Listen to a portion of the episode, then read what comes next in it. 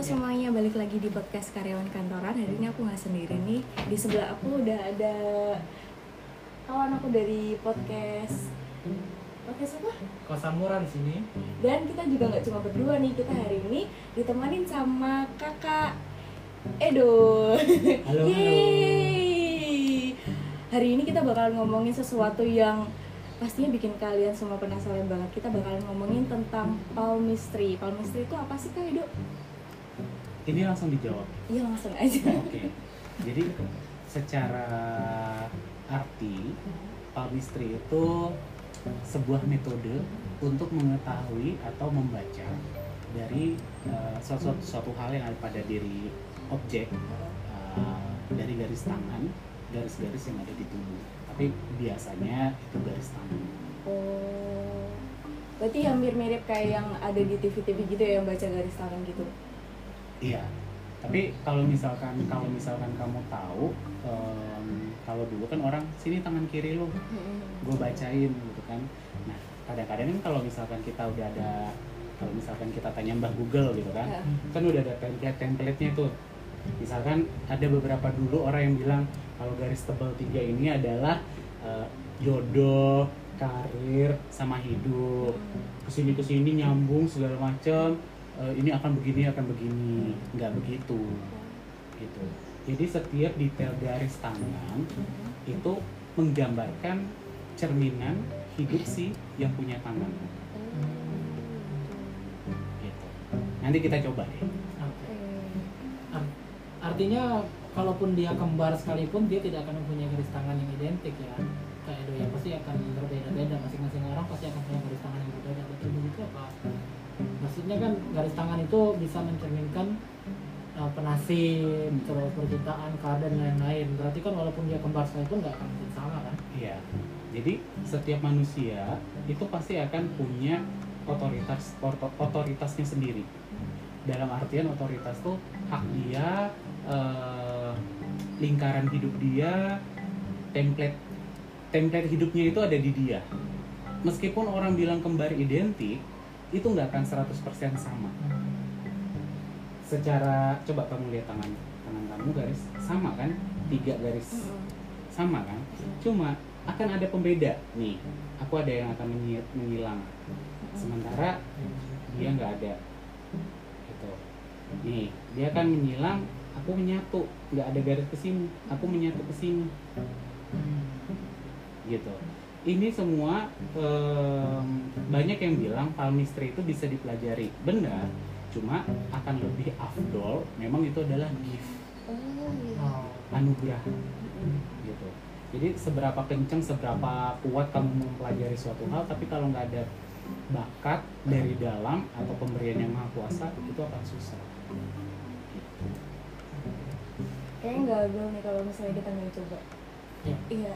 mungkin bisa bisa bisa dicoba jadi tapi ini aku mau komentar satu hal artinya palmistry itu sesuatu yang final atau bisa misalnya bisa kalau ganti-ganti. bisa ganti-ganti misalnya misalnya aku dilihat nih tangannya hari ini sama Kak Edo misalnya dilihat dari garis tangan mungkin 10 tahun ke depan dari sisi ekonomi atau percintaan dan lain-lain kurang begitu bagus tapi karena aku udah tahu dikasih tahu sama Kak Edo kayak gini aku bakal kerja lebih keras lagi besok. Akan banyak yang berubah atau tetap se- seperti yang udah digarisin.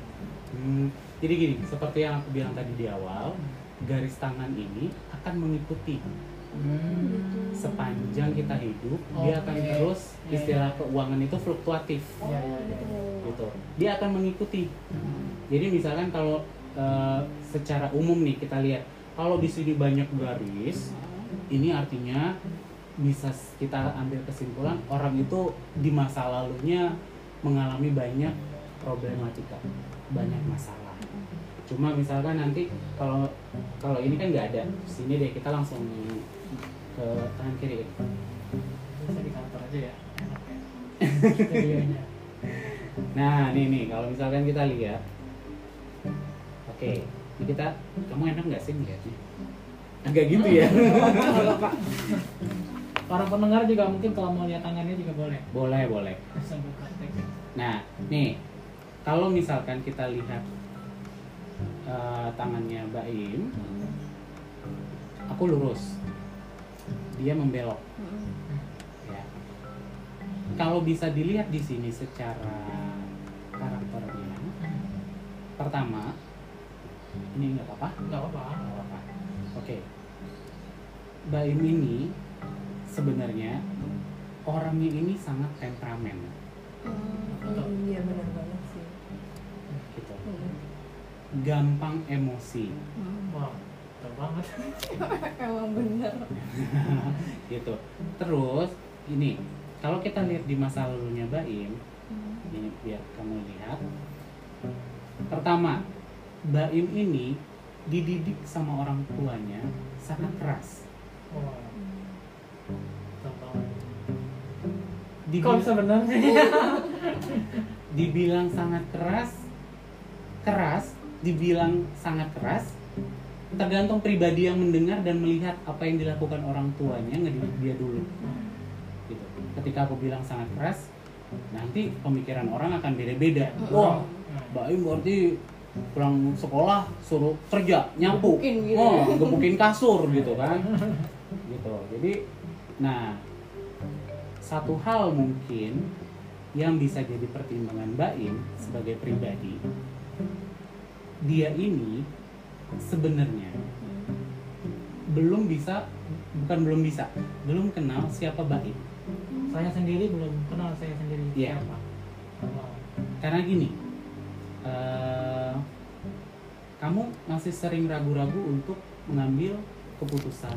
Gila. bener banget nih kok kayak ditelanjangin gitu loh oh, bener jangan banget. bilang sekarang kan kita emang telanjang. Bener banget bener bener bener ini aku lagi merem ya guys. Oh, iya, jadi iya, aku iya. nggak lihat. Iya. gitu. Jadi em, hal yang mungkin itu juga bisa di bisa dikontrol lagi Jadi maksudnya dalam artian selainnya kayak temperamen itu kan kita bisa mengubah kan? Cuma balik lagi ke kamunya. Kamu mau berubah dari yang kurang baik menjadi baik atau ke depannya mau kayak gimana? Makanya ini akan selalu berubah. Itu dilihatnya dari gimana om bisa sebenarnya bisa bisa kelihatan dari se- segala segala yang ada di sini. Gitu. Eh, palmistry itu juga bisa melihat situasi kondisi di dalam apa ya internis Hmm. dalam tubuh usus lambung itu kesehatannya kayak gimana? Gitu. Karena gini kalau kita seorang eh, pegiat yang palmistry begini kita udah dikasih gift sama yang maha kuasa kadang-kadang kalau misalkan kita buka eh, buka praktek dan orangnya tertutup nggak terbuka itu juga akan mental di dia. Gitu. Ketika kita misalkan pegang gini ini kan nadinya Baim itu akan bersentuhan. Dan auranya Baim akan mengirim ngetransfer. Oh, gitu. Apa yang ada di dalam eh, ya masalah perutnya kayak gimana. Gitu. Berarti tingkat kesetresan saya segala macam bisa tahu ya?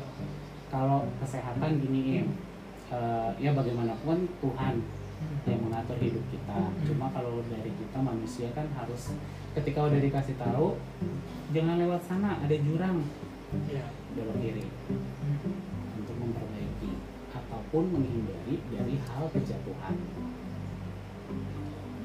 Nih Mbak Im menurut kamu boros nggak? Lumayan sih. lumayan? Aku nggak nanya lumayan loh. Iya. Boros, Iya, boros, boros. betul. Saya saya boros kalau lagi punya kalau nggak punya ya ya ya nggak bisa. Nggak ada yang bisa diborosin kalau lagi punya saya lagi sama temen sama orang dekat segala macam. Saya suka kadang suka nggak mikir ya. Nggak mikir besok mau makan apa yang penting orang sekitar saya bisa happy gitu. Ya bisa itu ketemu sama bagus seru. Iya itu jadi bagus. Cuma nggak bagus di kamu. Gitu. Dan sebenarnya Mbak Im ini orangnya tegas. Gitu. dia dia bisa menjadi seorang leader. Amin dia bisa menjadi seorang leader. Cuma kekurangan Baim ini pertama selain ya tadi temperamen emosional gitu kan.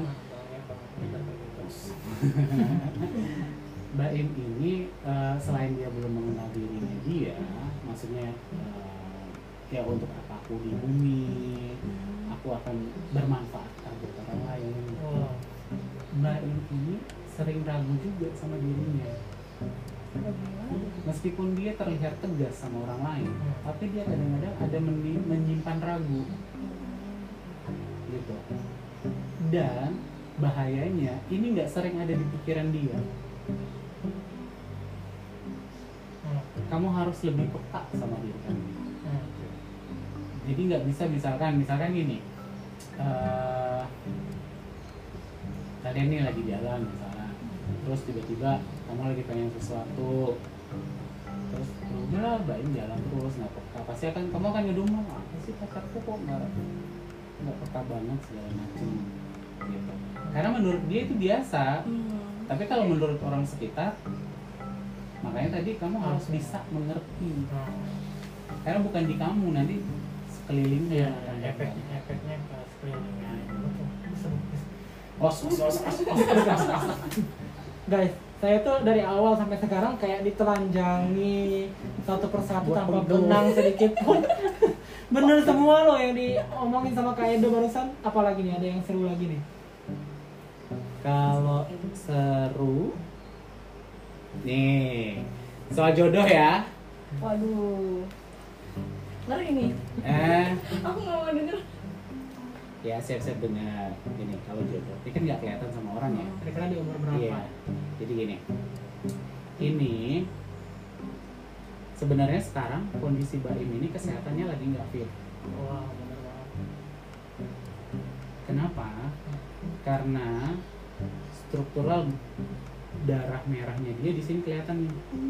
Nih, kebanyakan darah putih.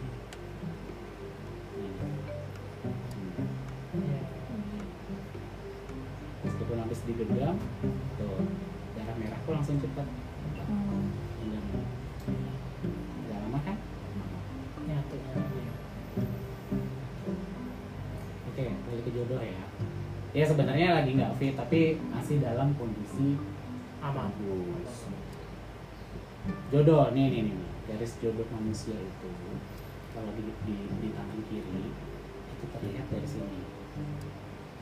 Ehm, sini, tangan kiri kamu deh, biar langsung aku bandingin. Coba, bayangin tetap tangannya. Nih. Nah, garis tangannya kamu beda kan? Nah, siap nggak? Siap, siap, siap, siap. Siap nggak? Siap. Siap. Gini. Eh, jadi gini. Siapa? Lia. Mei. Mei. Jadi Mei gini. Eh, untuk jodoh kamu akan complicated.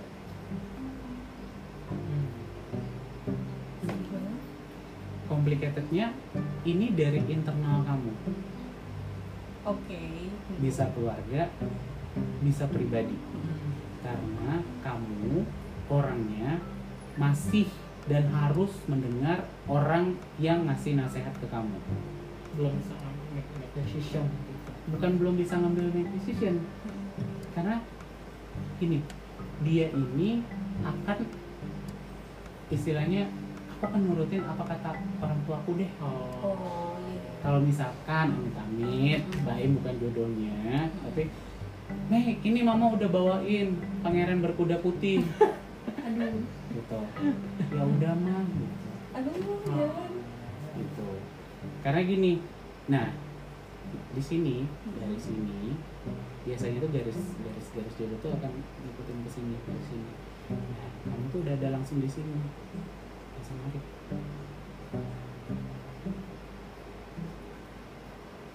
Tapi kalau dari sisi kecocokan kita cocok nggak? dibilang cocok sekarang aja kalian masih mencari kecocokan Hmm. aku tanya sama kalian seberapa cocok kalian berapa persen Beberapa hal kita suka berdebat, cuman sebenarnya berdebat itu untuk mencari kebenaran. aku yakin gak nyampe 40 persen kalian cocok Banyak debatnya sih. Lebih sering ngalah sih. Ya gitu. kamu Ya. Iya. Kamu ngalah juga sebenarnya bukan ngalah kayak untuk ya udahlah biar masalahnya selesai. Ya udah, kamu ngalah aja karena kamu nggak bisa ngebela diri kamu. Kehabisan kata-kata. Iya. Bener banget. Gak bisa susah sih ngelawan dia Eh sebentar, ini podcast akan membongkar kalian ya. Itu mending private aja ya. udah jalan 5 persen. Itu private aja. lupa lagi nge-podcast. Iya sampai lu. Aduh lanjut yang lain dong. Iya iya para pendengar kita lupa saking saking seriusnya. Saking aduh ya ternyata kita sekarang lagi on air jadi Kak Edo ini dari awal saya dibaca sampai sekarang hampir keakuratannya itu 99,9 persen. Nggak meleset sama sekali. Benar. Dari yang tadi saya agak temperamen orangnya terus nggak bisa mengontrol emosi siapa lagi tadi? Tegas dan lain-lain. I think semuanya benar. Cuma 99,9 persen satu persennya aku nggak bisa identifikasi mana yang salah. Gitu sih. Terus kak aku sebenarnya sering bertanya-tanya gitu kalau misalkan kakak kan dapat gift gitu kan eh, bisa membaca kayak gitu tadi. Hmm. Nah kakak pernah ngebaca tentang diri kakak sendiri gak sih? Terus efeknya setelah melakukan hal itu kan gimana? Kalau ngebaca diri sendiri eh, nggak pernah. Cuma gini, aku itu orangnya tipe orang yang tahu misalkan kenal di awal nih orang ini akan baik atau jahat sama aku Oh gitu. jadi aku nggak punya banyak teman dalam artian eh, teman aku yang dekat bisa dihitung lah. Gitu. Tapi kalau untuk dibilang relasi profesional banyak. Ketika kita salaman aku tahu kamu tuh baik sama aku atau enggak. Oh gitu. Iya. Dan sedihnya, negatifnya adalah ketika aku berkenalan dengan pasangan itu istilahnya aku tuh udah udah tahu dia ini akan gimana. Makanya orang yang bisa seperti ini tuh agak sulit mendapatkan. Oh gitu. Pasangan. cuman gini pernah ngerasa eh, terganggu gak sih om punya eh, kak dapat gift semacam ini? Maksudnya kayak tadi yang pasangan saya menarik di situ. Kita suka nih sama dia. Wah nih misalnya cewek eh, tipe, saya nih. Kita lihat dari luar. Terus makin lama kenal terus kita eh, kak Edo mengamati terus mungkin punya kesempatan untuk lihat telapak tangannya. Terus ada beberapa hal yang sama sekali kita nggak mau terjadi dalam hidup gitu terus akhirnya kak Edo pelan-pelan mundur pernah nggak sih terjadi kayak gitu Hmm, dua kali. Jadi sebenarnya gini, Oh. eh, ya Tuhan itu adalah pengendali hidup kita. Dia memberikan gift kemampuan kita untuk menganalisa orang itu bukan untuk disalahgunakan. Aku juga nggak yang langsung. Aku kenal sama Baim, Baim nggak baik, putus hubungan gitu. Enggak, karena dari kenal sama Baim, aku udah tahu dia auranya positif Oh. gitu. Meskipun orangnya cuaan gitu kan. Dalam artian dia bukan orang yang annoying dalam hidupku gitu kan. Jadi relationship me- meskipun kita nggak pernah tiap hari ketemu, tapi kita punya good good quality time gitu ya meskipun ada grup tapi bisu juga ya grup Iya. kita ya. Gitu. Nah balik lagi ke pertanyaan kamu. Aku eh, waktu di kerja dulu kita kan sama-sama reporter. Tahu nih ah, reporter kan biasa full make up ya kalau cewek kan. Jadi ketika kesan itu kan ya tahu lah seorang reporter harus bisa smiling senyum segala macam cuma ketika pegangan tangan auranya dia berasa segala macam cantik. Cuma ke sini sini kenal kenal kenal dua bulan makin tahu. Gitu. jadi ya udah aku mundur. Eh ternyata ditunjukkan lah dua bulan berikutnya dia punya pacar satu kantor juga. Ternyata cuma bertahan tujuh bulan mereka pacaran. Pacarnya cerita gini gini tuh oke baiklah close sebenarnya saya sebenarnya kak Edo udah udah apa namanya sudah mendeteksi itu dari awal ya. Iya. bagusnya gitu jadi bisa kayak eh, membuat pencegahan untuk nggak Hmm, berlanjut ke arah yang lebih serius. Bagusnya gitu sih. Iya sih, ya. Iya. cuma gini eh, sedihnya juga kalau misalkan kita yang bisa kayak gini tuh kita nggak bisa eh, kadang-kadang antisipasi kita juga meleset Hmm, iya. gitu ada beberapa hal yang udah aku prediksi Mm-mm. misalkan nih aku mau ke suatu tempat Mm-mm. A tapi aku rencananya mau naik busway tapi aku nggak ngelihat ke depan itu busway-nya itu akan eh, aman kah atau apa mogok kah segala macem penuh kan penumpangnya enggak aku lempeng aja masuk ternyata di dalam bejubel aku gerak sendiri nyampe lo nyampe lokasi aku yang keringetan kayak gitu malah nggak nyaman nggak sesuai prediksi gitu. kadang-kadang juga ada yang meleset. Eh, terus kalau misalnya punya gift kayak gini bis eh, kadang jadi kepikiran kayak kayak jadi overthinking gitu nggak sih? Atau anggap itu kayak jadi enjoy aja masak. Misal kita udah tahu nih misal eh, punya per- orang ini nih jelek. Terus kalau aku misal kalau aku nih ya aku pribadi kalau misalnya udah tahu orang itu jelek kadang aku suka overthinking dan suka kadang aduh males lah ketemu sama orang itu. Terus kakak sendiri apakah menganggap itu sebagai permasalahan atau ya udah jalanin aja tetap biasa aja dan nggak terlalu overthinking gitu gimana sebenarnya kalau ngomongin overthinking gini tahun 2020 di Desember 2019 aku udah overthinking akan 2020 gitu Hmm. Um, terus di Februari 2020 aku sempat bikin hashtag Vision 2020 Mm-mm. jadi eh, apa yang sedikit dikhawatirkan dan ditakutkan beberapa terjadi. Itu aku masukin di highlight biar itu jadi kayak kenang-kenangan buat aku. Karena selama ini aku yang kayak kalau dapat vision dapat gambaran dapat eh, penglihatan aku tuh orangnya bodoh amat. Ya hilang gitu Iya, cuma eh, beberapa tahun dinasihatin orang jangan, kamu harus catat. Jadi ada beberapa vision yang aku catat dan ketika itu terjadi amit-amit, aku setidaknya eh, aku bisa ngasih tahu orang-orang yang terdekat dulu, gitu. Jadi sepanjang 2020 beberapa prediksi insiden eh, 60% itu udah terjadi, gitu. apa aja tuh? Ceritain Uh, aku nulisnya itu di highlight itu secara garis besar. Dunia mana aja yang akan berkabung sepanjang 2020 salah satunya adalah dunia hiburan Orang benar-benar benar-benar merangkap teman-teman di entertain anak-anak band semuanya. Berhubungan dengan orang ramai lah. Kasihan jadi sebenarnya suka ngerasa ngenes juga sih. Di satu sisi rakyat rakyat Indonesia pemerintah semua fokus ke ojol. Cuman di satu sisi teman-teman di entertain juga perlu perhatian juga sebenarnya. Bagian anak band ya kan? Orang-orang penyanyi dari kafe ke kafe semua makan apa dalam kondisi ya di luar obrolan kita yang ngebahas palm mystery ini gitu. Kamu makan apa? Kan tadi ditanya makan apa? Di luar ojol makan apa? Oh, ih, aku udah banget sih bahas makan nasi. Kamu mau tanya apa nih? Tadi sih yang menarik sih itu yang eh, ketika kita sudah tahu maksudnya hidup itu kan menjadi menarik karena besok tuh jadi misterius Nah, jadi mis- misteri. gitu. Makanya menarik kita membuat sesuatu dengan harapan besok akan kayak gini kayak gini kayak gini. Maksudnya pernah nggak sih eh, Kak Edo sendiri ngerasa malah menjadi beban gitu di dikasih gift semacam ini? Karena menjadi sesuatu yang nggak benar-benar misteri lagi gitu kan. Maksudnya oke lah nggak semuanya akurat semua yang di diprediksi sama Kak Edo. Cuman kan kayak tadi saya dibaca dari A sampai Z aja hampir 99% akurat.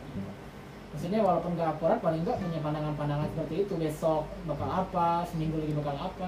Pernah ngerasa aduh besok bakal jadi hari yang suram nih gitu. Pernah nggak sih kayak gitu? Pernah. Jadi eh, ini kejadian 2000 aku lupa 2016 atau 2017 jadi eh, aku udah punya feeling kalau aku akan jatuh. Dalam dalam artian secara semua. Ekonomi. Nah gitu. Eh, bukan harga diri sih. Ekonomi semangat terus juga apa ya? Relationship. Eh, relationship. Apa ya? Feeling alive aku tuh nggak ada jadi down down down down banget itu aku pernah pernah ngerasain dan ngefeelingin itu tahun 2014 kejadiannya itu 2016 atau 2017 jadi selama setahun setahun itu ya setahun kurang aku nggak ngapa-ngapain Karena eh, karena down atau karena overthinking atau gimana sih? Apa ini? feeling down Oh iya. heeh. I don't know feeling downnya karena apa. Cuma aku ngerasa tuh kayak istilahnya ya kalau anak-anak gaul sekarang milenial gak ada yang mau. Gitu. Dunia menjauh. Gitu. Oke oke. kalau kata kalau kata Mandra nggak ada yang nyenengin. Ah. semua sisahin Ah, ah. gitu. Jadi ya beruntungnya aku punya tabungan. Jadi istilahnya ya aku berusaha untuk men- menghibur diriku traveling segala macam. Jadi selama setahun itu nggak punya pemasukan tapi traveling. Nggak punya istilahnya nggak punya beban kerjaan. Ke sana kemari pokoknya istilahnya ngabisin tabungan. Jadi di situ ngerasa kayak itu down aku terbodoh Terus caranya keluar dari hal itu apakah dapat vision lagi bahwa oh sebentar lagi akan keluar dari masa-masa Ya, ini at- atau gimana? enggak sih jadi eh, rasa bangkitnya itu muncul ketika melihat saldo Oh, oke. Oh, karena saldonya menipis. iya jadi pas udah terakhir aku traveling itu ke mana ya Lombok Hmm, bukan.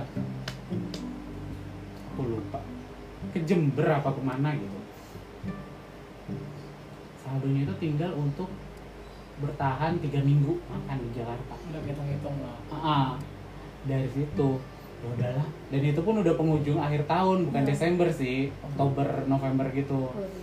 Jadi ya udahlah. Aku kayak gini juga bodoh sebenarnya gitu. Ngapain sih? dari dari apa gitu. Iya, aku aku takut apa sih sebenarnya gitu. Takut takut orang menjauh, takut nggak ada pemasukan. Ya, ya, ya artinya apa yang ada di mindset sebenarnya itu juga tergantung dari kita mengelola mindset kita itu gimana. oh menarik udah berapa menit udah berapa menit coba cek dulu ya. ya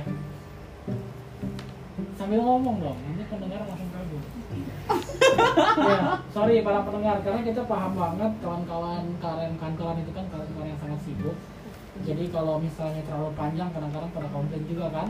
Nah setelah ini kita akan move on uh, to podcast kosan murah. Mungkin dengan topik yang uh, akan menakut-nakuti kita semua ya.